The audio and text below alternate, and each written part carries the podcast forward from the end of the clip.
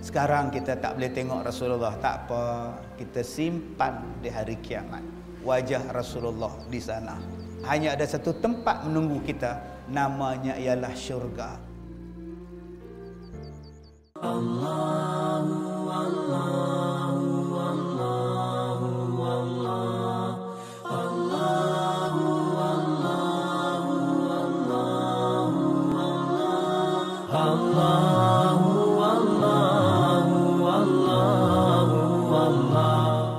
Assalamualaikum warahmatullahi wabarakatuh. Alhamdulillah. Bismillahirrahmanirrahim. Alhamdulillahirabbil alamin. Wassalatu wassalam ala Rasulillah wa ala alihi wa sahbihi ajma'in. Alhamdulillah. Apa khabar semua warga Masjid Ar-Rashidin? Alhamdulillah. Tuan-tuan yang dirahmati Allah untuk makluman tuan-tuan, kita sekarang berada di dalam Masjid Ar-Rashidin Alur Gajah Melaka. Dan pada kali ini tuan-tuan kita akan membicarakan tentang cinta. Uh, cinta yang tak terungkap tuan-tuan. Cinta yang tak terbanding kepada Nabi kita Nabi Muhammad sallallahu alaihi wasallam. Saya bila sebut Nabi Muhammad sallallahu alaihi wasallam tuan-tuan sambut tu yang semangat tu tuan-tuan. Sebab ada setengah tempat bila sebut sallallahu alaihi wasallam layu tuan-tuan ni. Ya, sedangkan Rasulullah kata jalan yang betul kalau nak masuk ke syurga ialah salah satunya ialah apabila disebut namaku maka dia akan berselawat ke atasku Nabi Muhammad sallallahu alaihi wasallam.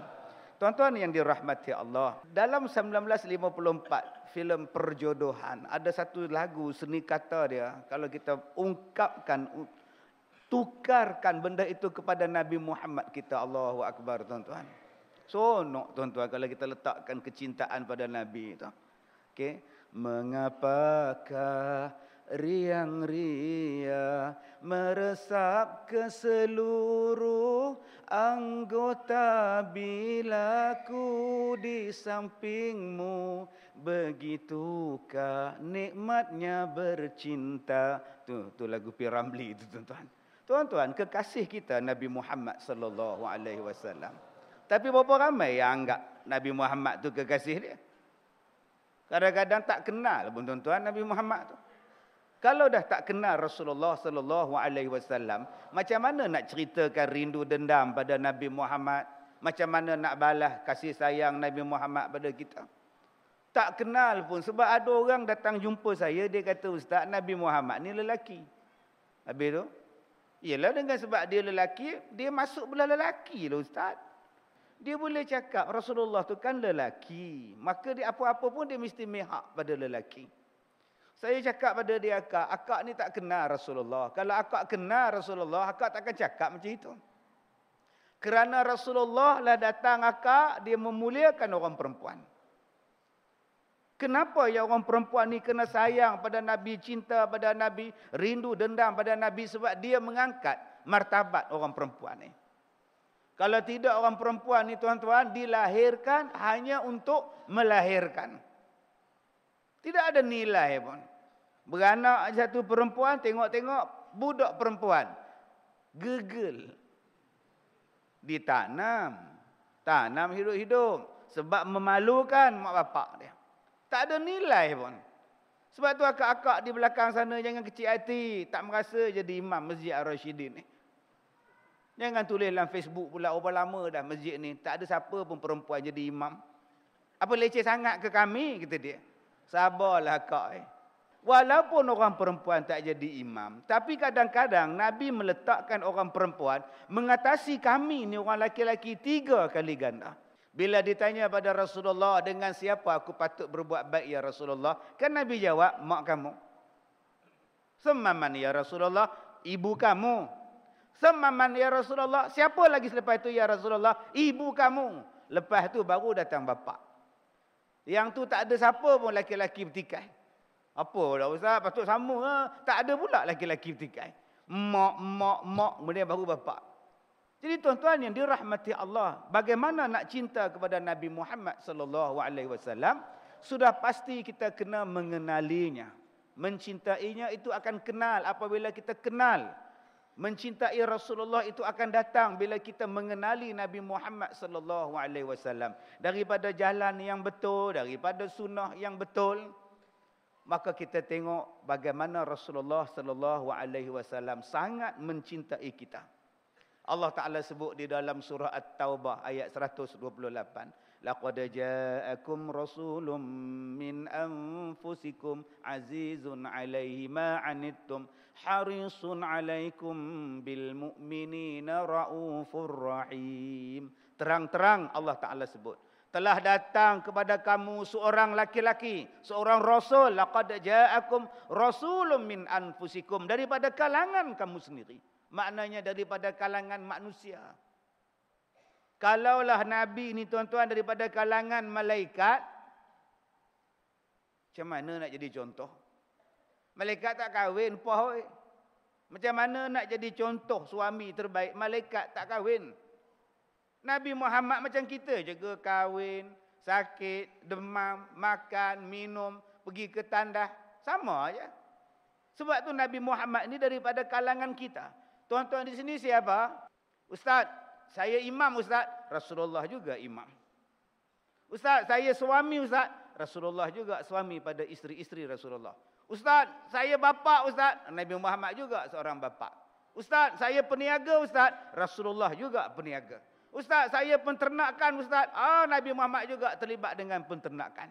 Ustaz, saya general ustaz. Oi, Nabi Muhammad juga general.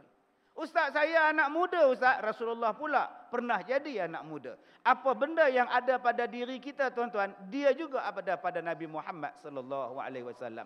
Sebab itu Allah Ta'ala kata apa pada kita? Laqad kana lakum fi rasulillah uswatun hasanah. Ambillah pada diri Rasulullah itu dia ada contoh. Ambil contoh dia daripada Nabi Muhammad letak kepada kita.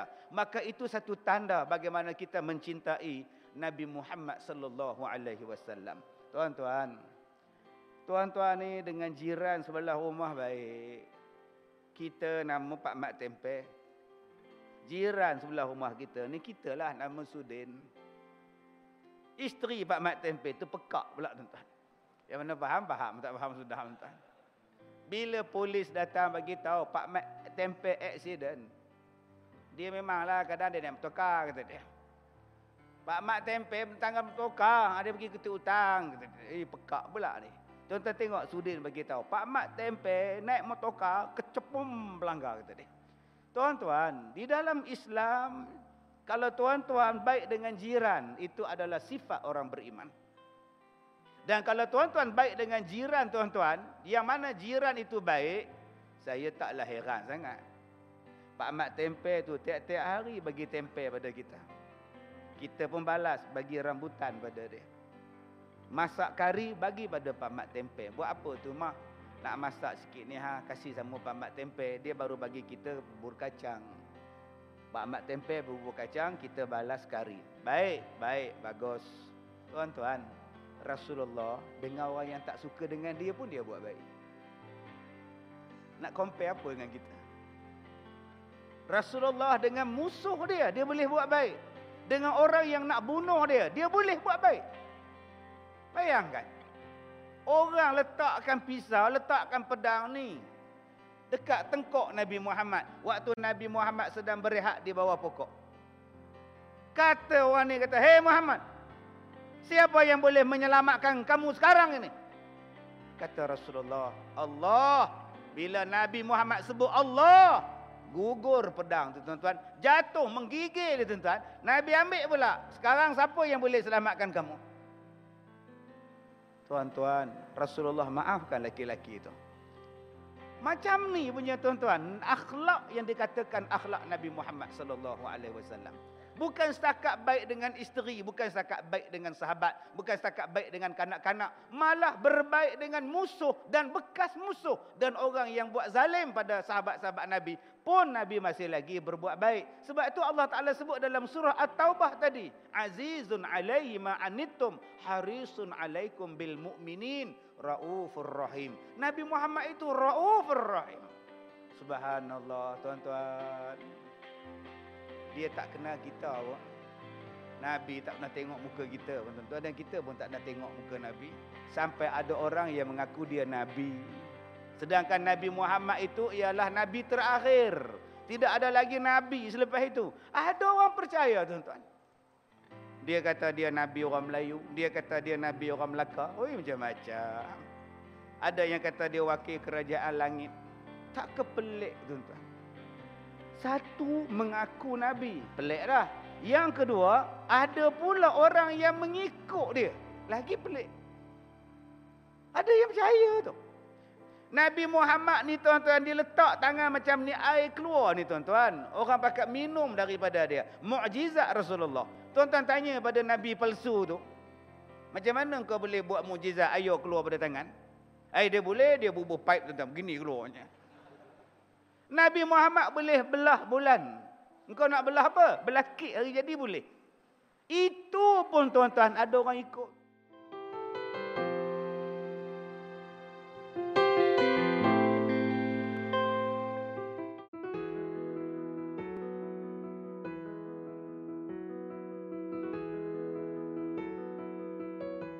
Saya cakap dah pada tuan-tuan. Sebut tentang Nabi Muhammad ni semua seronok. Sebut nama dia pun seronok Muhammad. Kazim ni tak apa sedap gitu tuan-tuan. Kazim tak seronok. Tapi cuba sebut Muhammad. Bunyi Muhammad tu pun sedap lah. Apatah lagi kalau kita selawat pada dia. Sallallahu ala Muhammad. Elok masuk tuan-tuan. Cuba tuan-tuan masukkan nama Nabi palsu. Sallallahu ala ayah bin. Eh, pelik tuan-tuan. Pelik tak? Tak tak kena langsung tuan-tuan ni. Nampak benar nipunya tuan-tuan. Nabi Muhammad sallallahu alaihi wasallam tuan-tuan, dia bawa kepada kita satu bentuk akhlak yang semua orang rindu pada Rasulullah. Apa dia? Tadi saya sebut dia akhlak baik dengan orang yang baik dengan dia.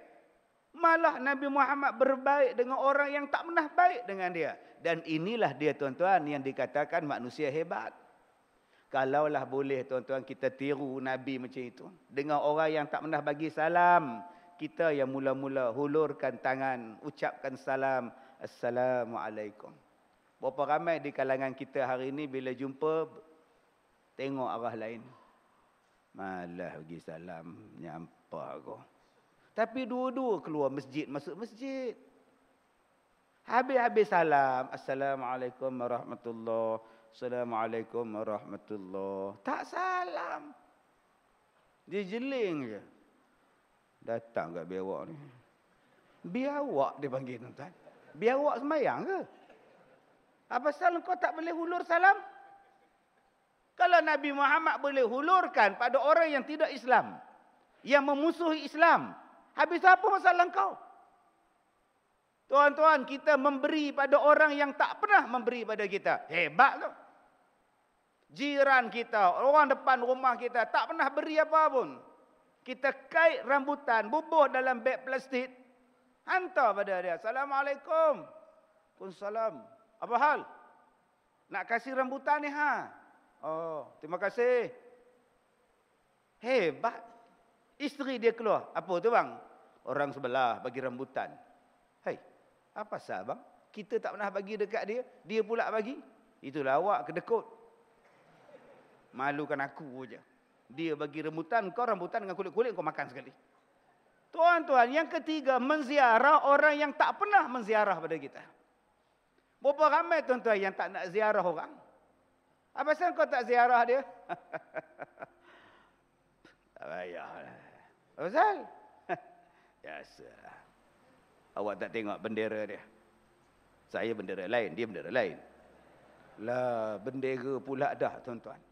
Apa benda yang menghalang kita sambung silaturahim sedangkan Nabi tak pernah letakkan benda itu pun sampaikan Nabi Muhammad berbuat baik pada orang yang berbuat baik pada dia subhan yang tak berbuat baik pada dia subhanallah tuan-tuan dan saya dah kata pada tuan-tuan tadi Nabi tak kenal kita Soalan dia. Ada tak pernah Nabi menyusahkan kita? Nabi tak pernah menyusahkan kita. Punya baiknya Nabi dengan kita. Malah dia nak tolong kita pula. Yang dipanggil sebagai syafaat. Yang Allah Ta'ala tanya pada Rasulullah. kamu nak pakai dak syafaat kamu sekarang wahai Muhammad? Kata Rasulullah, aku simpan di hari kiamat. Hari kiamat nanti baru aku nak pakai. Bayangkan tuan-tuan, Rasulullah simpan syafaatnya untuk kita di hari kiamat. Di hari kiamat siapa yang boleh tolong kita? Anak anak nak tolong. Belum tentu anak tolong. Silat-silat anak pula klaim pada kita. Tuhan, memang saya tak semayang. Tapi bapak saya yang tak pernah ajar saya semayang. Bapak tu dah berjalan masuk syurga dah tuan-tuan. Sebab bapak dia kaki semayang. Saya memang tak pandai baca Quran. Tapi bapak saya yang tak ajar. Memang saya ni langsung tak buat ibadat. Sebab bapak saya tak pernah suruh pun. Bukan saya yang salah Tuhan. Bapak saya. Mana bapak kamu? Tu yang sedang berjalan ke syurga. Allah panggil balik. Palung. Sini kamu. Ini anak kamu? Ya. Kamu tak mengajar dia solat? Ya. Kamu tak mengajar dia Baca Quran ya, kamu tak mengenal dia Islam ya. Kalau begitu dua-dua ke neraka. Kadang-kadang tuan-tuan isteri klaim balik, suami klaim balik. Tetapi manusia yang akan bantu kita ialah Rasulullah sallallahu alaihi wasallam. Sebab itu Allah Taala sebut dalam surah Al-Mujadilah ayat yang ke-22. Sifat orang yang sayang pada nabi itu apa? Tuan-tuan, setiap satu benda ni tuan-tuan dia mesti ada tanda. Setiap satu perkara dia ada tanda. Mana benda tak ada tanda tuan-tuan? Tanda kencing manis ada tanda dia. Apa tanda kencing manis? Bila masuk bilik air, semut hurung kencing dia. Itu tanda kencing manis. Kedagi dahsyat bila selepas dia buang air kecil, dia naik atas katil, semut ikut dia naik atas katil. Itu maknanya dah kronik dah. Lagi kronik tuan-tuan bila dia buang air kecil, semut yang keluar. Bukan lagi air yang keluar tuan-tuan. Brrr, keluar semut je. Setiap satu benda dia ada tanda. Apa tanda cinta pada Nabi? Tanda pada air hujan akan turun. Ada tandanya. Awan nanti kata aku kandung air. Sampai tempat sejuk aku pun cair. Ada tanda dia. Masuk waktu. Ada tanda dia. Orang nak bersalin. Ada tanda dia. Mana ada orang bersalin. Tiba-tiba je bersalin. Abang-abang bawa isteri pergi pasar malam. Dah mengandung 9 bulan. Elok jalan di pasar malam. Keluar baby. Abang, ada bersalin. Menung suami dia. Tak ada tanda ke? Tak ada. Tiba-tiba keluar bang. Nampak benar nipu je tuan-tuan. Dia mesti ada tanda. Begitulah tanda cinta pada Rasulullah sallallahu alaihi wasallam. Apa tanda dia? Terang-terang Allah Taala sebut dalam surah ini tuan-tuan. Allah Taala kata apa? La tajidu qauman yu'minuna billah wal yaumil akhir yuwaduna man hadallahu wa rasulah walau kanu aba'ahum aw abna'ahum aw ikhwanahum aw ashiratahum. Tidak sepatutnya kata Allah tidak akan terjadi kata Allah. La tajidu qauman. Satu kaum yang mengaku beriman kepada Allah yang mengaku beriman kepada Rasulullah yang mengaku beriman pada hari kiamat. Apabila ada orang-orang yang membenci Allah yang menentang Allah yang menentang Nabi Muhammad dia diam dia tak kata apa dia senyap Malah dia sokong pula orang yang hentam Nabi Muhammad dan orang yang hentam Allah Taala. Kata Allah, la tajidi qauman yu'minuna billahi wal yaumil akhir. Takkan jadi orang yang beriman pada Allah dan hari kiamat apabila Allah dihina, apabila Rasulullah dihina, dia diam. Malah bersukongkol pula dengan orang yang menghina Allah dan Rasulullah. Orang macam ni Allah Taala bagi peringatan tuan-tuan. Allah Ta'ala bagi peringatan. Satu peringatan dia apa? Walaupun yang bantah Allah tu mak kamu, bapa kamu, kaum keluarga kamu, kamu kena tunjukkan bahawa perbuatan kamu membantah Rasulullah ni salah. Walaupun dia bapa kita sekalipun. Sampai begitu Allah Ta'ala pesan pada kita. Nombor dua, Allah Ta'ala bagi peringatan apa? Allah Ta'ala sebut, sesiapa yang membantah Nabi Muhammad sallallahu alaihi wasallam Allah Taala sebut wa man yukhalifun an amri. Barang siapa yang menyalahi perintah Rasulullah an tusibahum fitnatun au yusibahum azabun alim. Aku turunkan fitnah pada dia dan aku datangkan azab yang pedih kepada dia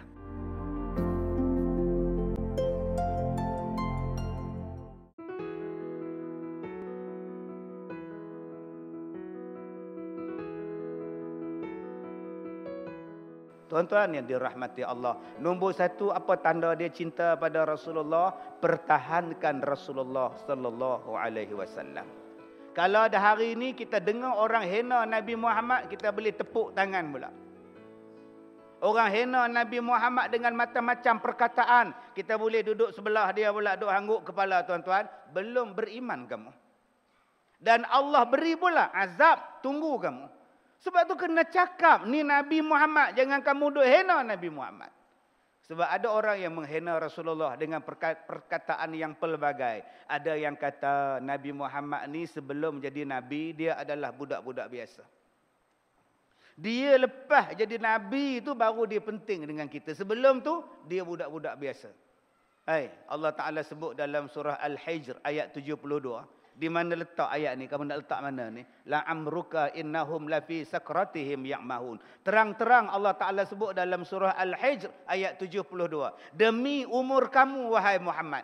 Maknanya Allah memuliakan umur Nabi Muhammad daripada baginda lahir sampai baginda wafat. Allah bersumpah demi umur kamu wahai Muhammad. Jangan ada siapa yang kata Nabi Muhammad sebelum jadi nabi itu macam budak-budak biasa. Tak perlu nak sambut apa-apa perayaan. Tak perlu nak muliakan.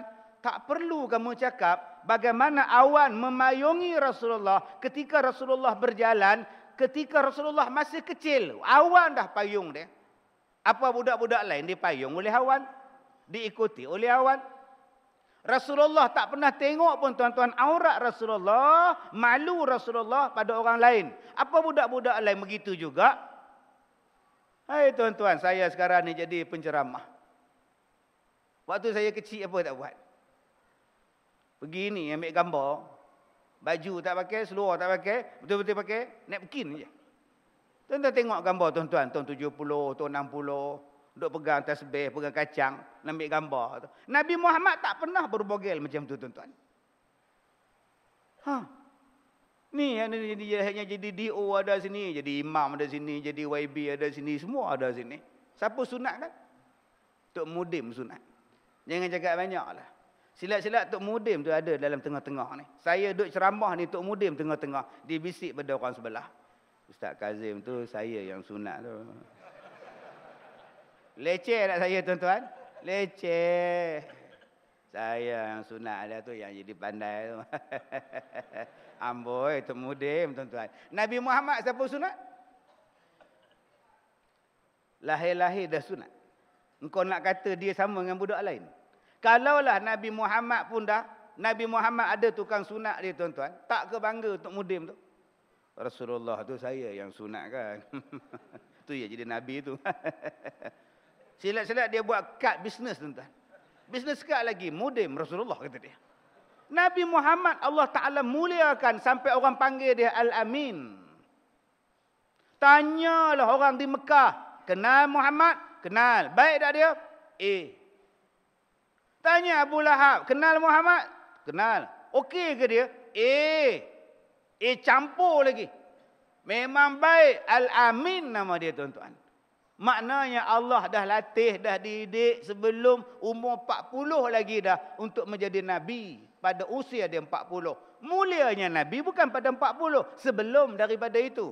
Sebab itu tak ada siapa pun tuan-tuan di Mekah pada masa itu. Namanya dengan nama Muhammad. Tuan-tuan bayangkan di Mekah pada masa itu. Tak ada siapa yang bernama Muhammad. Sedangkan Muhammad itu orang Arab. Nama Arab. Tak ada orang.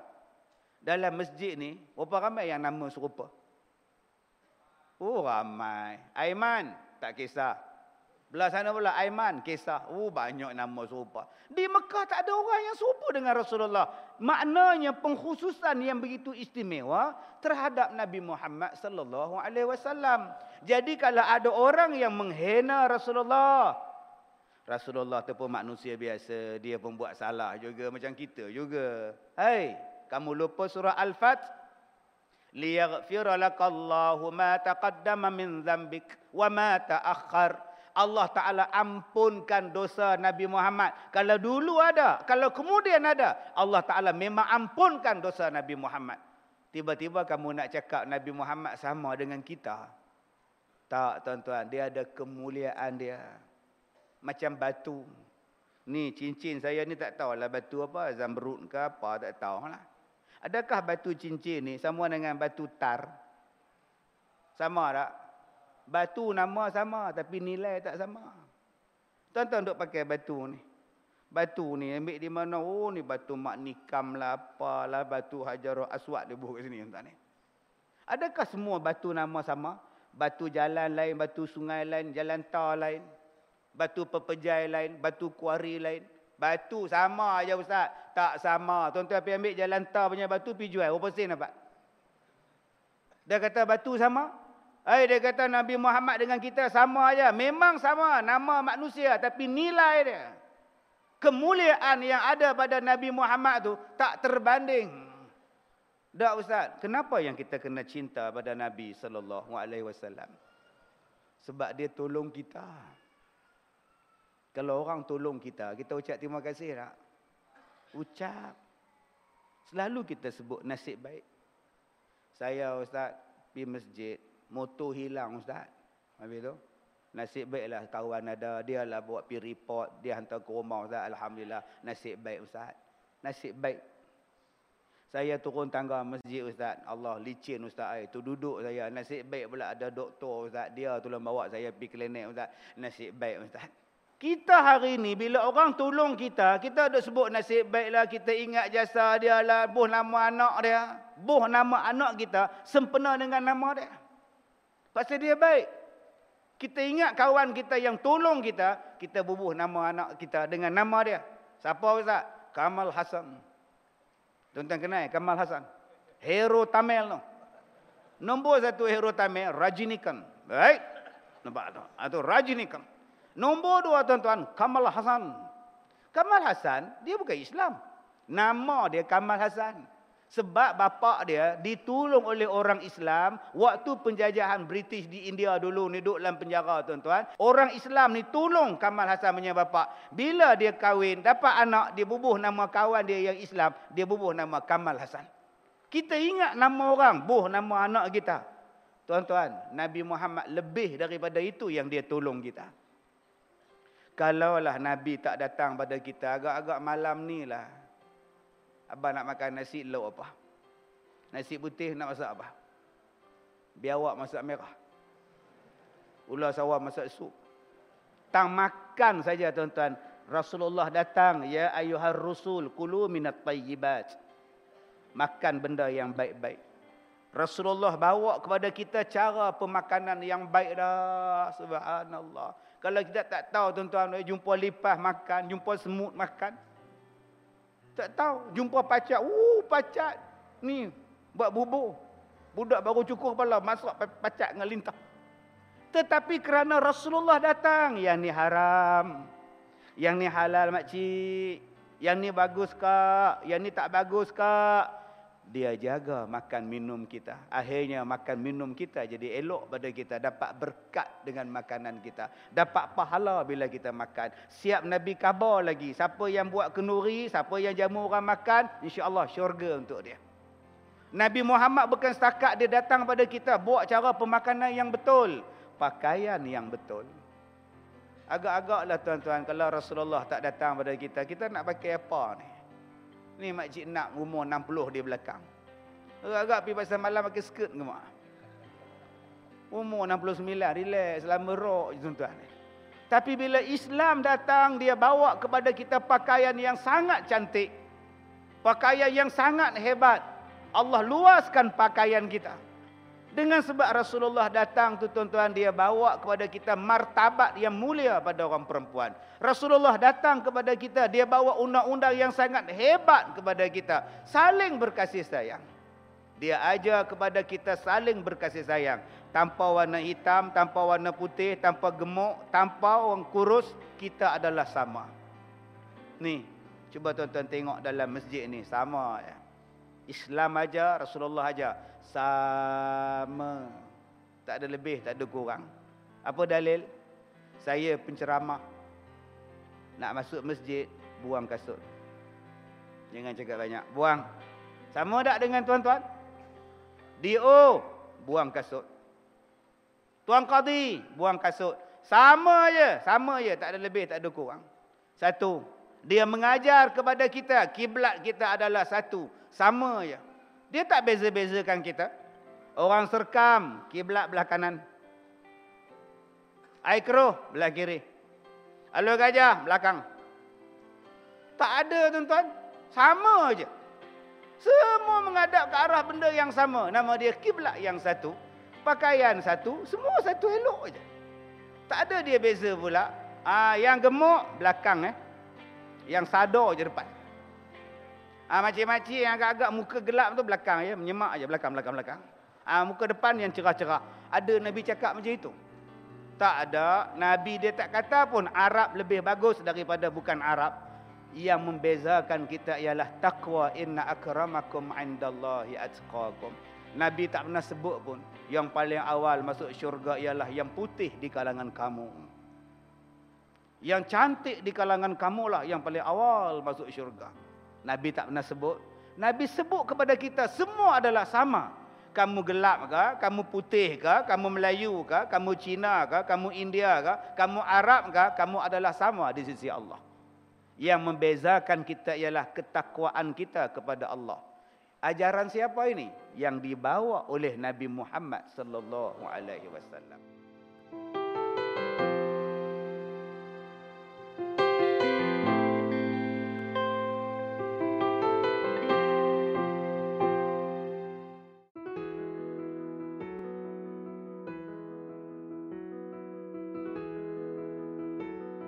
Tuan-tuan yang dirahmati Allah. Yang kedua, kenapa yang kita kena sayang pada Nabi Muhammad sallallahu alaihi wasallam? Saya sebut pada tuan-tuan tadi. Dalam dunia ni tuan-tuan. Kalau tuan-tuan susah, berapa ramai boleh tolong? Agak-agak susah boleh jumpa YB, tolonglah YB. Agak-agak susah boleh jumpa pegawai syarak. Tapi kalau di hari kiamat, agak-agak susah nak jumpa siapa? Boleh jumpa DO di hari kiamat. DO tolong ah bagi pala sikit. Aku pun tak cukup kata DO. Tuan-tuan boleh jumpa YB di hari kiamat. YB tolonglah YB. Oi aku lagi banyak soal ni. Aku pemimpin tanya engkau pemerintah lah. Yang akan tolong kita besok siapa? Nabi Muhammad sallallahu alaihi wasallam. Yang ini jasa tak terbalas ni tuan-tuan. Tak terbalas jasa Nabi Muhammad. Sebab tu kita kena sayang sungguh pada Rasulullah. Dalam kegelapan, Rasulullah bantu kita. Dalam kesusahan, Rasulullah guna syafaat. Mudah-mudahan dapat tolong. Kita takut tuan-tuan, kita ni tak dapat pertolongan Rasulullah. Yang ni yang kita kena cari ni. Macam mana nak dapat pertolongan daripada Nabi. Di saat sejengkai matahari di kepala. Di saat dahaga yang sangat-sangat. Macam mana aku boleh dapat minum telaga kausar Rasulullah. Macam mana Rasulullah boleh tunggu di hadapan titian sirat? Nabi Muhammad sebut, salim, salim, salim. Ya Allah, selamatkanlah umat aku ini, ya Allah. Selamatkanlah umat aku ini, ya Allah. Tuan-tuan tak baca dalam kitab bagaimana disebutkan Nabi Muhammad buka serban dia. Dan Nabi Muhammad letakkan di neraca yang sebelah kanan. Kalau timbangan kita sama berat. Sama timbang berat bergerak sama. Sama. Nabi Muhammad ambil serban dia letak belah kanan supaya kita masuk syurga. Nak cari mana dia tuan-tuan? Tuan-tuan cuba buat perbandingan. Kita ni duduk dalam masjid. Okey. Duduk dalam masjid ada aircon pula, ada tiang pula. Agak-agak masuk dalam masjid dapat tiang, dapat kipas, tak tengoklah belakang. Nu hak duduk atas tangga pun ada yang ramai di luar pun ramai. Kita duk sebut siapa suruh lambat, lambat luar, nampak. Baru dapat tiang bangga dah. Cuba tuan-tuan tengok kalau pergi ke Nuri Kahwin. Datang empat orang satu kereta. Ke Nuri Kahwin buffet pula. Ambil lauk, ambil nasi, ambil lauk, ambil nasi. Hui, hui, ya, hui, cari kerusi. Dia dapat kerusi. Kawan dia seorang tak dapat. Tercangak-cangak. Mana pula kerusi kena duduk. Pandai pada kau lah, mak. Janji kau dapat. Itu baru dapat nasi. Kadang-kadang lupa kawan. Kadang-kadang tinggal isteri. Baru dapat nikmat. Kadang-kadang tinggal. Padahal nasi je pun. Buat tak nampak dah.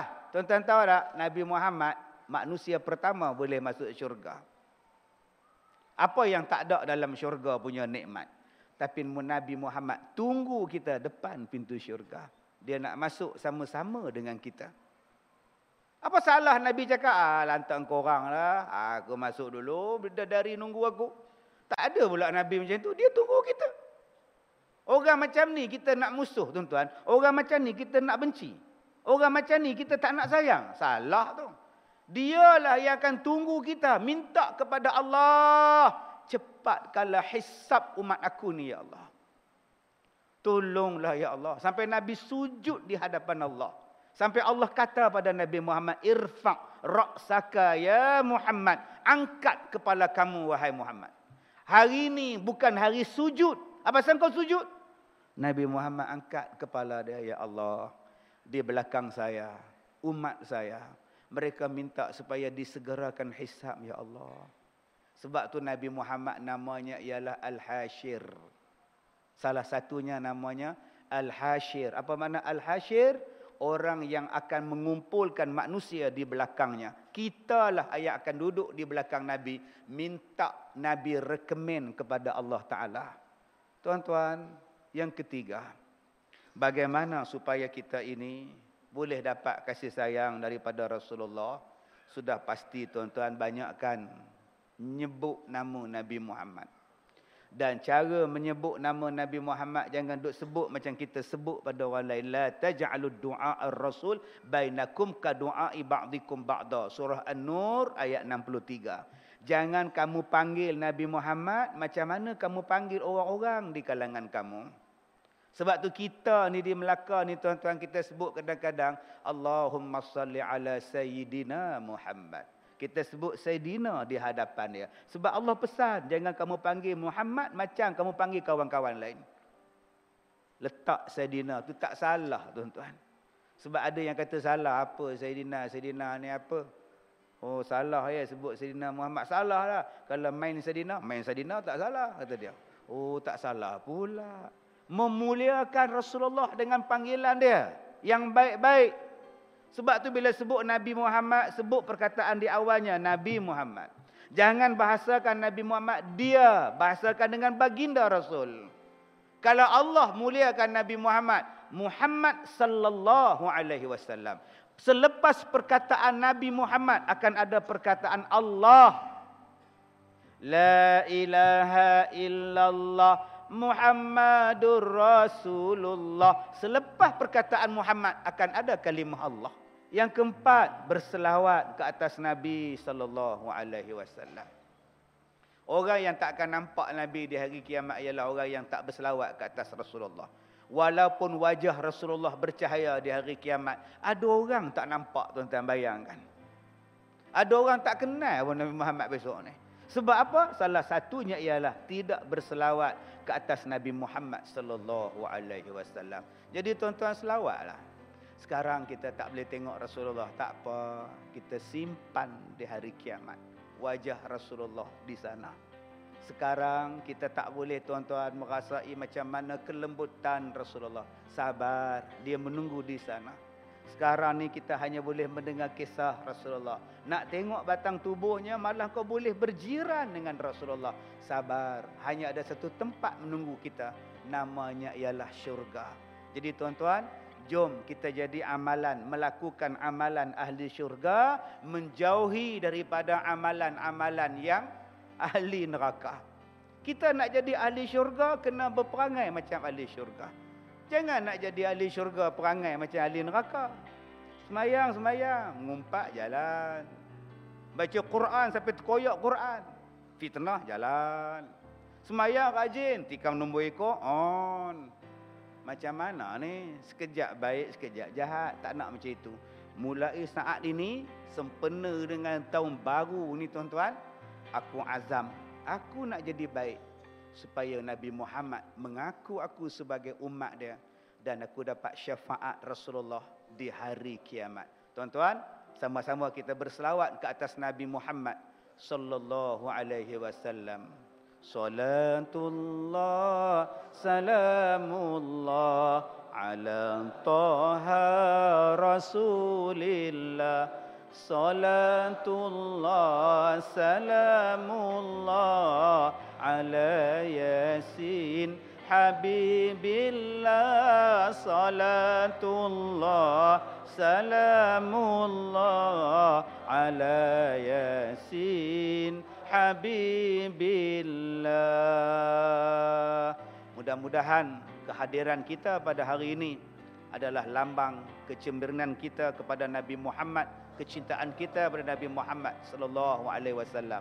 Dan sekurang-kurangnya kalau Allah soal kita di hari kiamat, ditanya kepada malaikat, cuba tengok dia ni ada tak satu benda yang dia buat yang membolehkan dia ni dapat syurga? Mudah-mudahan ini salah satu buktinya tuan-tuan. Malaikat kata ada dia mari satu program sempena meraihkan mencintai Nabi Muhammad sallallahu alaihi wasallam. Jadilah tuan-tuan, jangan sampai kita ni langsung tak ada mencintai jalan mencintai Nabi Muhammad sallallahu alaihi wasallam. Kita jumpa lagi tuan-tuan. Saya minta maaf jika terkasar bahasa. Wabillahi taufiq wal hidayah. Assalamualaikum warahmatullahi wabarakatuh.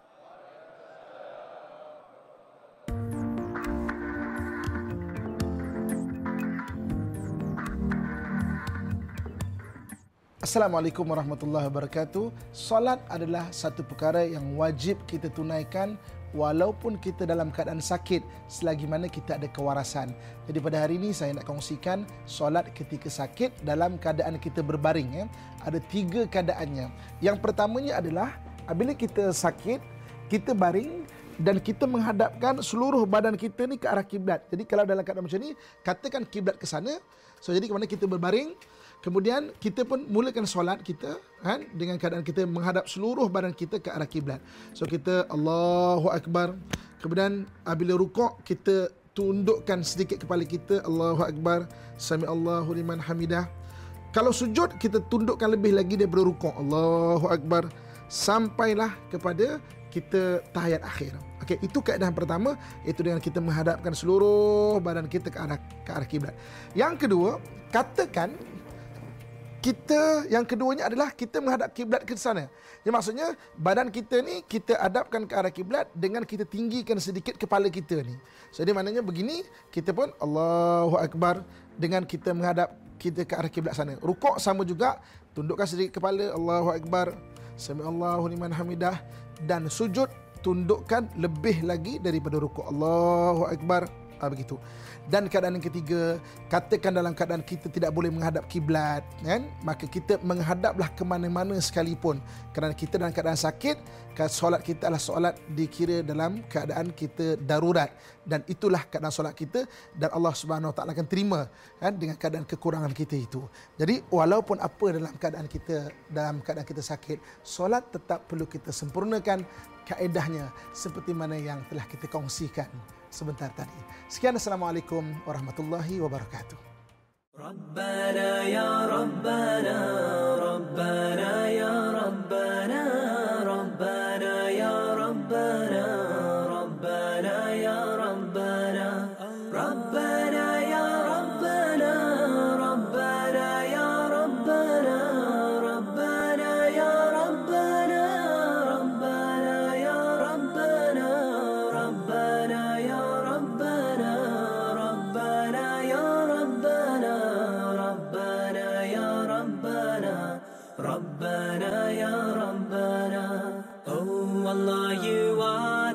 practice, nothing can